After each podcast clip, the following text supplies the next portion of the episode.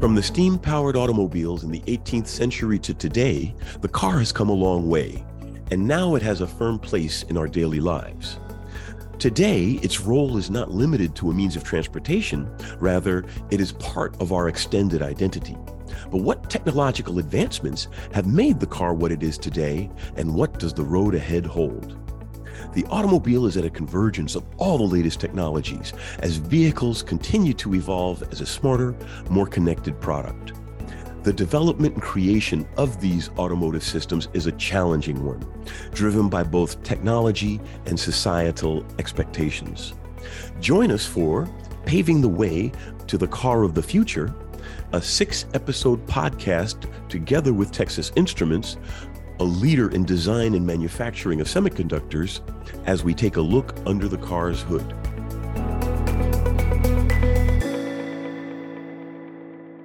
Welcome to the Texas Instruments and Electronic Design podcast on empowering the next wave of vehicle electrification. The automobile has revolutionized the world, providing faster access to jobs, education, and healthcare, changing our perception of distance, making us more mobile and dynamic, and bringing us a higher standard of living. Vehicle electrification is at the core of today's automotive revolution in much the same way quartz watches challenges mechanical pieces. The migration of vehicles away from fossil fuels is also an evolution towards more intelligent and connected vehicle systems. This podcast will explore challenges of vehicle electrification and how semiconductors enable automakers to optimize performance, accelerate development, and make electric vehicles more affordable for more people. Today's guest is Mark Ng. He's general manager for EV powertrains at Texas Instruments. And I'm Alix Paultre, editor at large for electronic design. So, hi, Mark. I'm glad to have you here. I really wanted to get into this because uh, vehicle electrification is very hot. Alix, nice to be here. Um, pleasure to you know talk to you about EVs, which is my passion. Well, you know, it is both a challenge in uh, the way they're driven fuels and the way they're controlled driving systems, human machine interface, and all of that other. Now, what is your uh, position at Texas Instruments? You know, beyond your title, what do you, what does that actually entail? Sure. So officially, I'm the general manager of electrification in TI, which I'm responsible for hybrid and electric vehicle powertrain systems.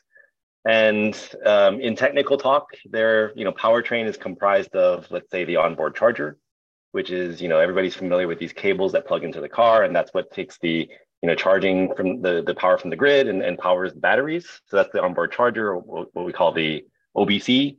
There's the battery management system, which is where you store your power uh, and deliver energy to the traction inverter, which is what actually provides power to the wheels.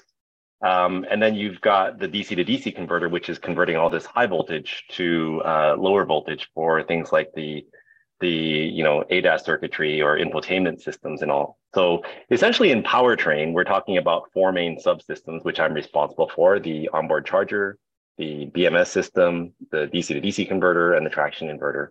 Um, so, you know, I it's an interesting role because I get to work with worldwide OEMs. Um, so, you know, I tell my kids that I'm working with, you know, so and so, and and they're like, oh, really? And you know, I, I was at their school and um, you know, I was a be a teacher for the day, and and all the kids thought I was God because I I mentioned all the cars that they you know they're working they're playing with day to day. Um, but you know, really, I'm working at the forefront of you know, let's say model year 25 and beyond, and so it's exciting because I'm actually able to see the technology that's going to be here in only a few years. Um, and so yeah, that's that's kind of my job. Um, I used to be in. Um, another fun fact is I used to to work in in you know I've been in the industry for 25 years, and um, I've done more obscure things in my past. So I've I used to work on like communications equipment, right? So you know the, we have all these cell towers that are around us, and you have like these radio units and base stations and all that stuff, right? And I used to always tell my mom or my parents or or my friends, I'd be like, oh yeah, I do these, you know, um, power for like base stations and, and stuff. They're like, wait, what? And interestingly, in you know the world right now for the automotive world, a lot of us have actually moved from that communications world over to doing you know automotive because it's really the same thing. And the fun part is it's a lot more tangible now. So you know we're kind of at this innovation curve where we've just really started. You know when i started the industry in the late 90s um, communications was a thing right? You had the dot com era you had all that stuff. And to me, it's like automotive is just we're just getting started on that curve, and but we're really doing the same things, um, just with more advanced technologies and faced with the same challenges, except with a more tangible thing, which you and I know well about, which is driving a car. So that's what I do. Very cool, Mark. Well, you know, you you alluded to it very well in that the car, well, all vehicles are literally at the nexus of every developing technology currently being explored because the car is also at the focus of our society. So, I mean, you were you know, from powertrains and wide bandgap semiconductors to infotainment and vehicle to everything and um, all of those other aspects. The car is so much more now than it used to be. I mean, it's all it used to be plus.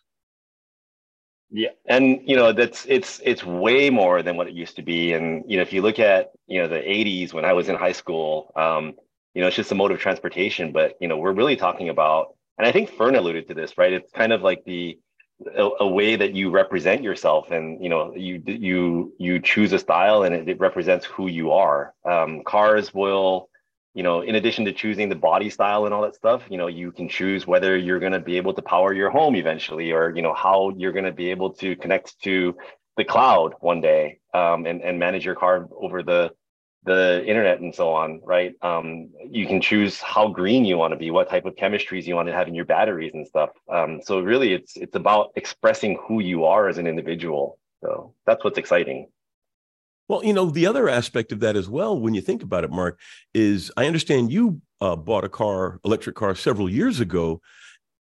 And even in that short period of time, the market has migrated and evolved. So there are a lot of different concerns. There are still concerns. There were different concerns back in those days, but now there are new concerns when it comes to consumers buying electric cars. What are your thoughts on that? Yeah, so actually, I thought about this, um, you know, earlier today. You know, I I actually my journey with electric actually dates more than a few years back because um, my um, my first kind of foray into electric was a hybrid vehicle, you know, the number one hybrid vehicle of all time made by a Japanese OEM, right? So I I drove that, um, and I, I, remember I bought that car in 09, uh, 2009. So actually, my journey goes back to like 14, 15 years ago. Um, and the world has really, really changed, right? I mean, you look at the hybrid. I used to remember, you know, my most the geeky thing I'd like to do is kind of press that EV mode button, right? I was like, how how far can I last on on an EV button, right? So you know you're going up hills and it, it, you'd, you'd hear the engine cut off and you'd force the car to be in electric only mode, and it probably worked for what I don't know, maybe 10 miles or so. And I try to drive as slow as I could so that I, I wouldn't actually you know burn all the batteries. If you think about it, like we've come a huge long way. I bought my first electric car, um, full electric in 2017. Um, I'm actually on my second one now, um, but because I liked it that much. But you know, we're talking about you know being able to drive more than 10 miles on on full electric now right um, i don't ever have to visit a gas station but the challenges are, are many um, you know I, I, met, I hinted at it right it's basically do i have enough range in my vehicle now and 10 miles was kind of too little but now you know i can get i'm in kilometers because I, I, live in hong kong um, but you know i can get probably what 300 kilometers per charge i don't know what that is in miles anymore but you know if you're in us and you're doing a road trip um, you know, that may not be enough. And you can have not only range anxiety, but also charging anxiety, right? Is the charger that I'm going to be at, that I'm arriving at, is that going to work when I get there? Or is it going to be, you know, fully, fully utilized such that I'm not going to be able to see my mom in time, right? Um, you know, charging times are an issue. Um, you know, I, I can charge my car in my own um, parking stall overnight, but of course, we've got to be able to charge faster and faster. Um, I've always said that if electric vehicles actually one day hit the, you know, that that time where you know you and I, well, maybe you, but I don't fill up my gas state, my gas tank anymore. It probably took what, let's say, four minutes, five minutes to do, right? Um, you know, taking your credit card, pump gas, and then get out of there. If you can charge your car in less than five minutes, then we've really reached parity with regards to the experience of electric versus internal combustion engine. And so really charging times is a is an issue that's coming up now. Um, you know, the the other really cool thing about electric is like when you just step on that pedal, it's not the gas, right? You step on that pedal, there's an instantaneous joy that you get because um, you know there's there's a lot of supercars in Hong Kong, right? There's Lamborghinis and Ferraris and whatnot, and you know it's kind of cool that you can actually you know keep up with them off the line, um, but you've got to be able to do that consistently without having your battery meter go all the way down. Um, so kind of being able to accelerate freely without having to accelerate uh, to sacrifice range. Um, and there's two more problems, right? You have, let's say, safety. Safety was a big issue back in the past. I'd say that the IC technology that, that Texas Instruments is making is really trying to address, you know, fire and, and potential other types of hazards that can happen because you're really dealing with like battery cells that are toxic are, are volatile um, and they have to be monitored. And that's exactly what we do. And then lastly, there's the the price tag, right? So the the cost of an electric vehicle, you can see Elon Musk, for example, his mission is to make um, you know the, these cars more and more accessible to the public, right? So if I can make them charge faster, if I can make them the experience of driving electric the same as internal combustion engines, if I can make them the same price or better, um, if I can make them just as safe, I mean, we've got you know until 2030, let's say, to do this, right? And that's when basically a lot of the manufacturers are going to go full electric. Now, Mark, I mean, when you think about it, it's such a deep subject, and we can go on even just in this aspect for quite a while. But in the interests of uh, keeping on track here, let's talk about some of the things that TI is doing at the semiconductor level, you know, at the board level, to um, achieve these things, to perform these uh, goals. Let's start with the uh, battery management system. What can you tell me about what TI is doing to help the battery management system get to the next level? Okay, um, so battery management systems, uh, it's, it's actually a really simple concept. You're trying to store charge in a bunch of, you know, battery pack or battery modules, right? So I, I always talk to my kid and I'm like, oh, you see this AA battery, right? There's just gonna, a, a ton of these AA batteries in the under, underside of the car. Um, and you know, a double A battery is is only a couple of volts, but in a in a real electric vehicle, you're seeing uh, 400 volts or even moving up to 800 volt systems. And so that is seriously high voltage that we are applying to the traction inverter. Um, so along with that comes a lot of responsibility because you need to protect the driver. Um, you need to protect everybody in, in the vehicle. So there's something called functional safety. And so the first and foremost thing that our chips provide, or our semiconductors provide, is that type of like um, you know safety feature to be able to um, quickly monitor the voltage of the of the cells, to monitor the current, and to monitor the temperature, so that we make sure that there's no runaway of these cells. You see, these cells are volatile, right? They kind of like to be in a certain range of temperature. They don't like to be stressed. They don't like to be overcharged or undercharged. So if you do any of that stuff, if you're operating them out of condition, they're just going to basically heat up, then it'll heat up the next element next to it and heat up the next one. And eventually you'll just get fire, right? And, you know, all these recalls that we see in the past about, you know, fires or explosions, you know, that's kind of a thing of the past because, you know, these chips have gotten much better. But what our chips do, at, first and foremost, is provide safety for battery management system. Um, and now the second thing we do is you might have heard about something called lithium iron phosphate or nickel manganese cobalt. Um, in the in the world today, we're kind of searching for different types of lithium ion technologies. So, um, you know, there's kind of like anodes and cathodes, right? The minus and the plus area of a battery, and you can put different materials together to make the energy flow. But at the end of the day, we're talking about a bunch of different chemistries for for batteries, um, different combinations of things, and um, each chemistry is going to be a little bit different, and how you monitor those, um, those those cells, you need to actually look at the voltages, right? As you're discharging the the battery, and each and every cell, it will discharge, and and it'll have a flat region, and it'll it'll discharge pretty quickly.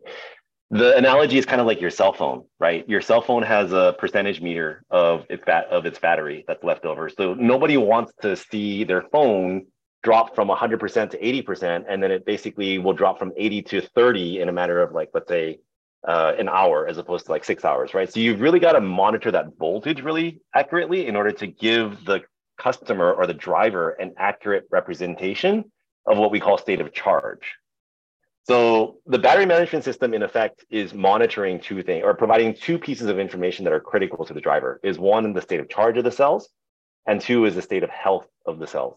Um, those are essentially the two most important functions that a BMS does, and our chips are basically providing that type of information to the like to the main microcontroller of the system to determine and provide SOC and SOH to the driver.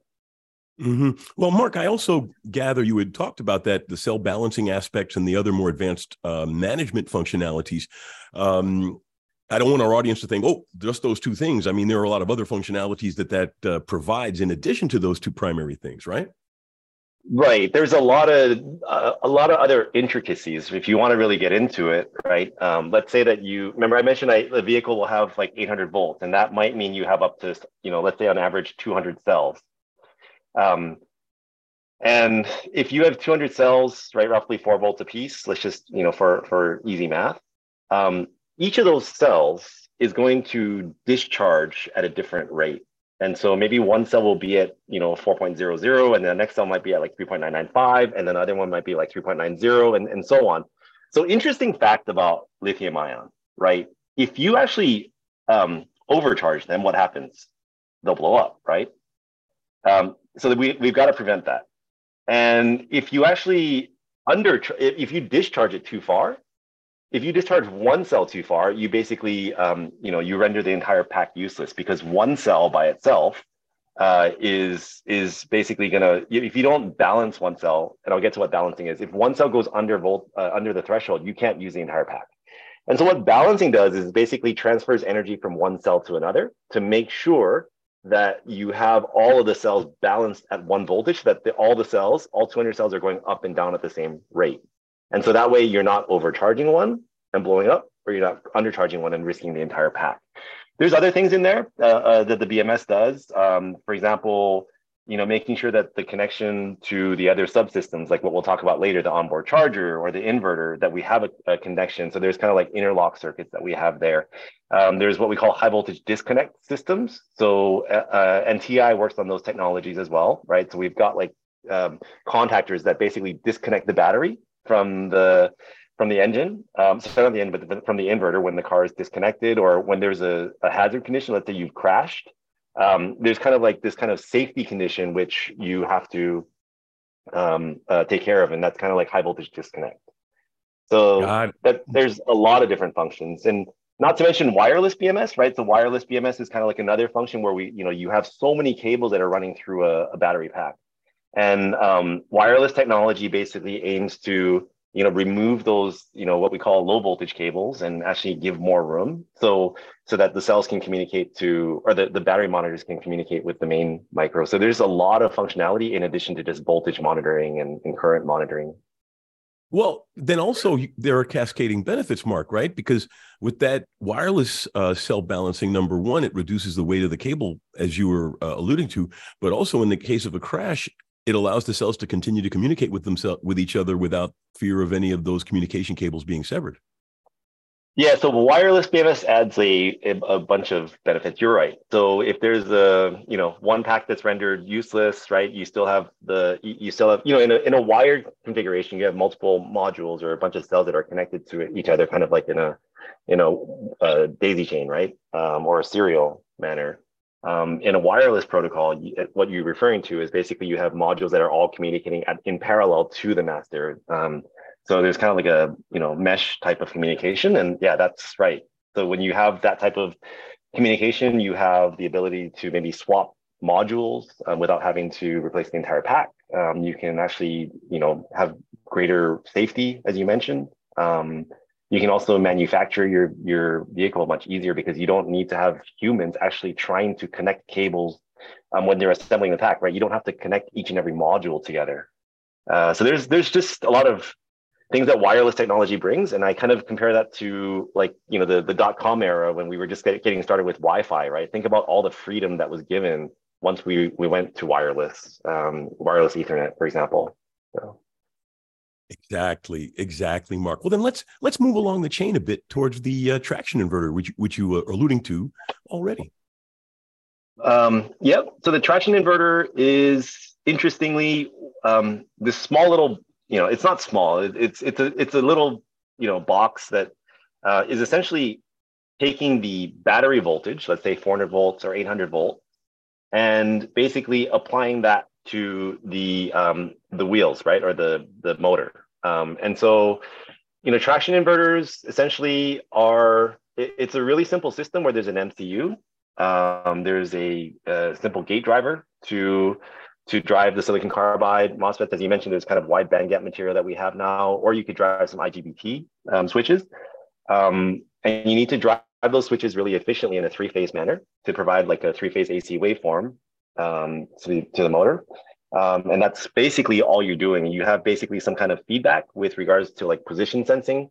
Um, you read the kind of the position of the motor and, and so on, and basically you have rotational and speed data. And then from there, you just keep doing power conversion, right? You're trying to um, make sure that the you're using the battery voltage as efficiently as possible and providing as max power to the wheels uh, as you can, as efficiently as possible.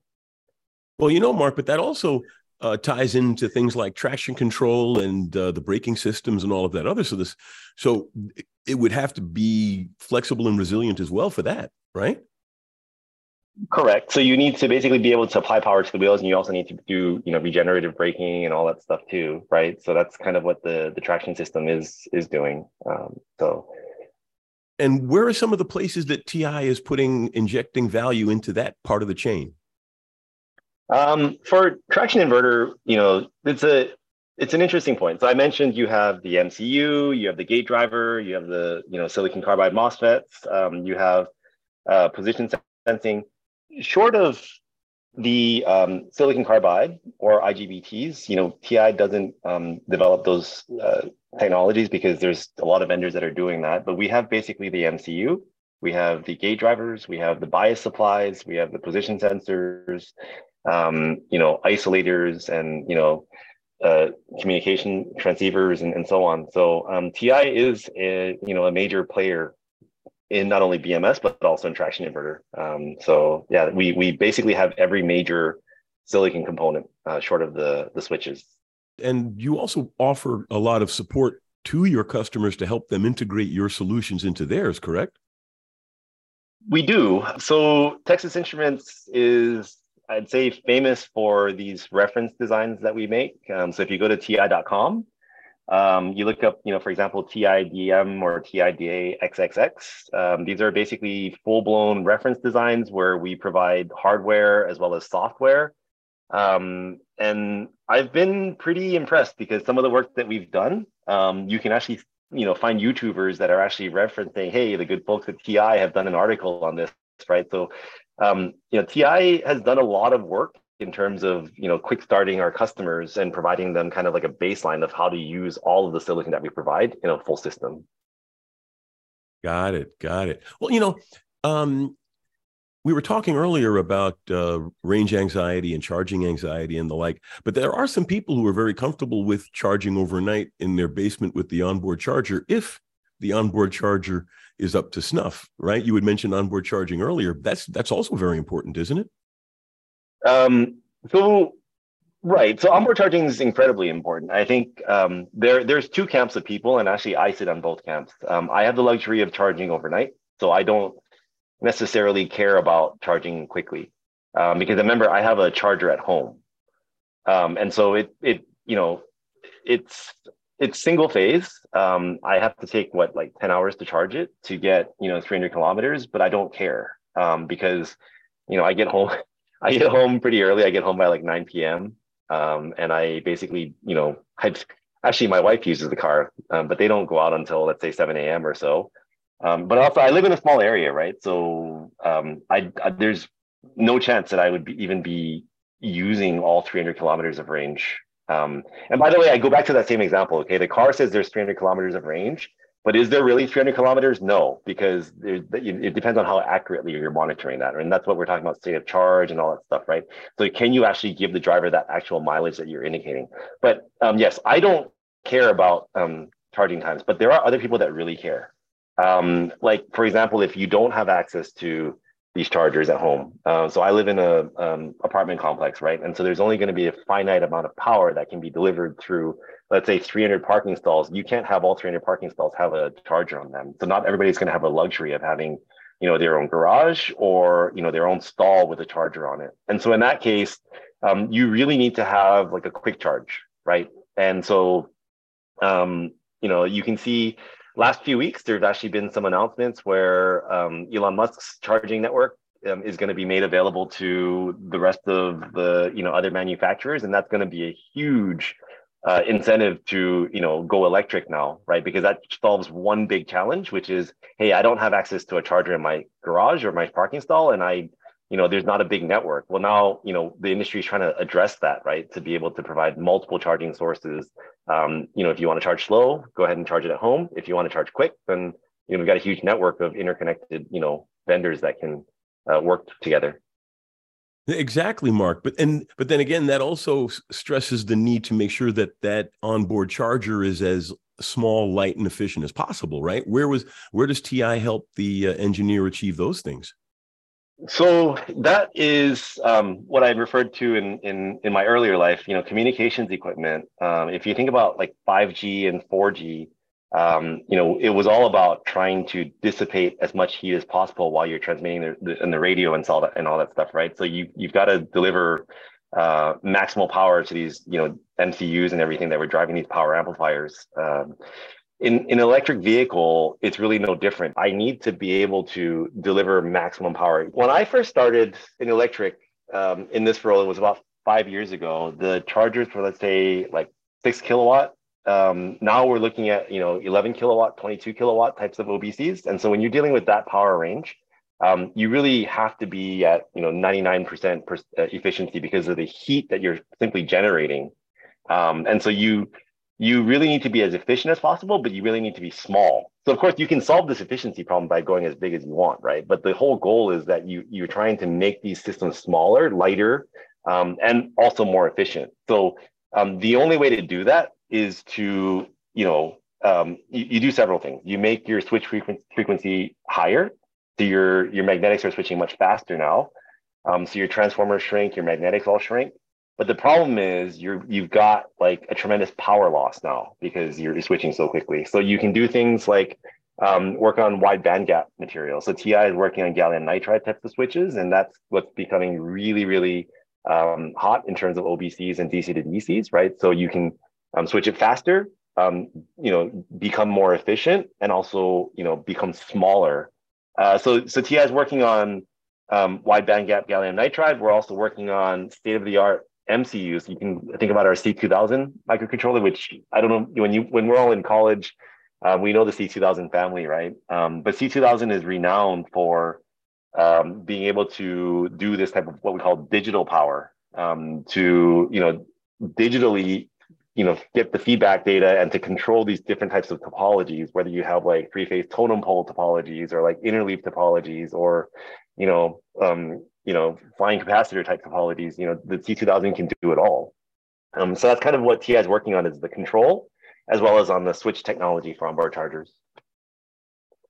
Got it. Got it. Well, you know, that has been really interesting, Mark, talking with you about all of this because as you know, we were saying, the car is at the focus of not only all these technologies, but also all of our attention.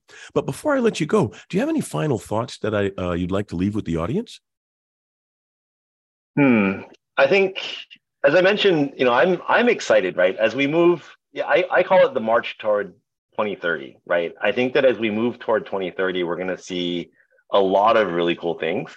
Um, I think that you know there's going to be a a essentially a, standardization of different um, technologies that we see. For example, let's say wireless BMS, right? We have our own pro- proprietary protocol, but you know you can see as in any kind of industry you see kind of this consolidation kind of this mat- mature um, you know state where people start you know realizing hey it doesn't make sense for us to go different ways and we want to you know better society. So um, i think we're going to see standards that are going to you know be better for the consumer. Um, you're going to be you know more and more green. Um, i think you're going to see more and more vehicles honestly connected to the cloud. Um, so you know like a uh, you know you today I can see my wife and, and I check where she is on the app. But I think you know if you look at you know rental companies or if you're trying to do um, you know fleet management, you'll be able to look at what is the state of all these battery packs that are all on the road.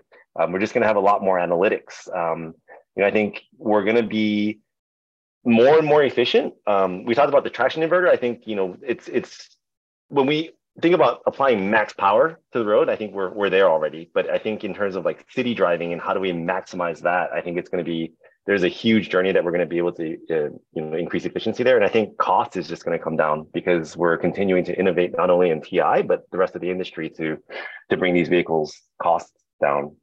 A lot of future in front of us isn't there? Yes there is.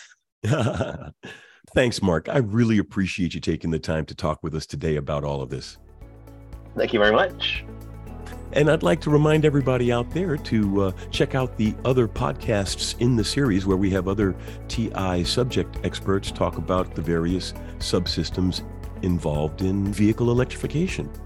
So thanks a lot and take care. Have a great day.